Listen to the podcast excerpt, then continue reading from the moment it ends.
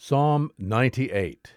Oh, sing to the Lord a new song, for he has done wonderful things. His right hand and his holy arm have gained the victory for him.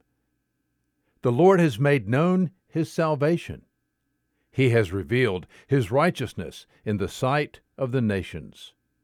He has remembered his loving kindness and his faithfulness to the house of Israel. All the ends of the earth have seen the salvation of our God. Shout joyfully to the Lord, all the earth. Break forth and sing for joy, and sing praises. Sing praises to the Lord with the lyre, with the lyre and the sound of melody, with trumpets and the sound of the horn.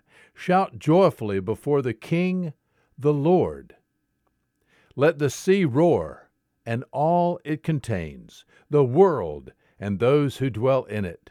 Let the rivers clap their hands. Let the mountains sing together for joy before the Lord, for he is coming to judge the earth. He will judge the world with righteousness, and the peoples with equity. Psalm ninety-eight. There is good news today.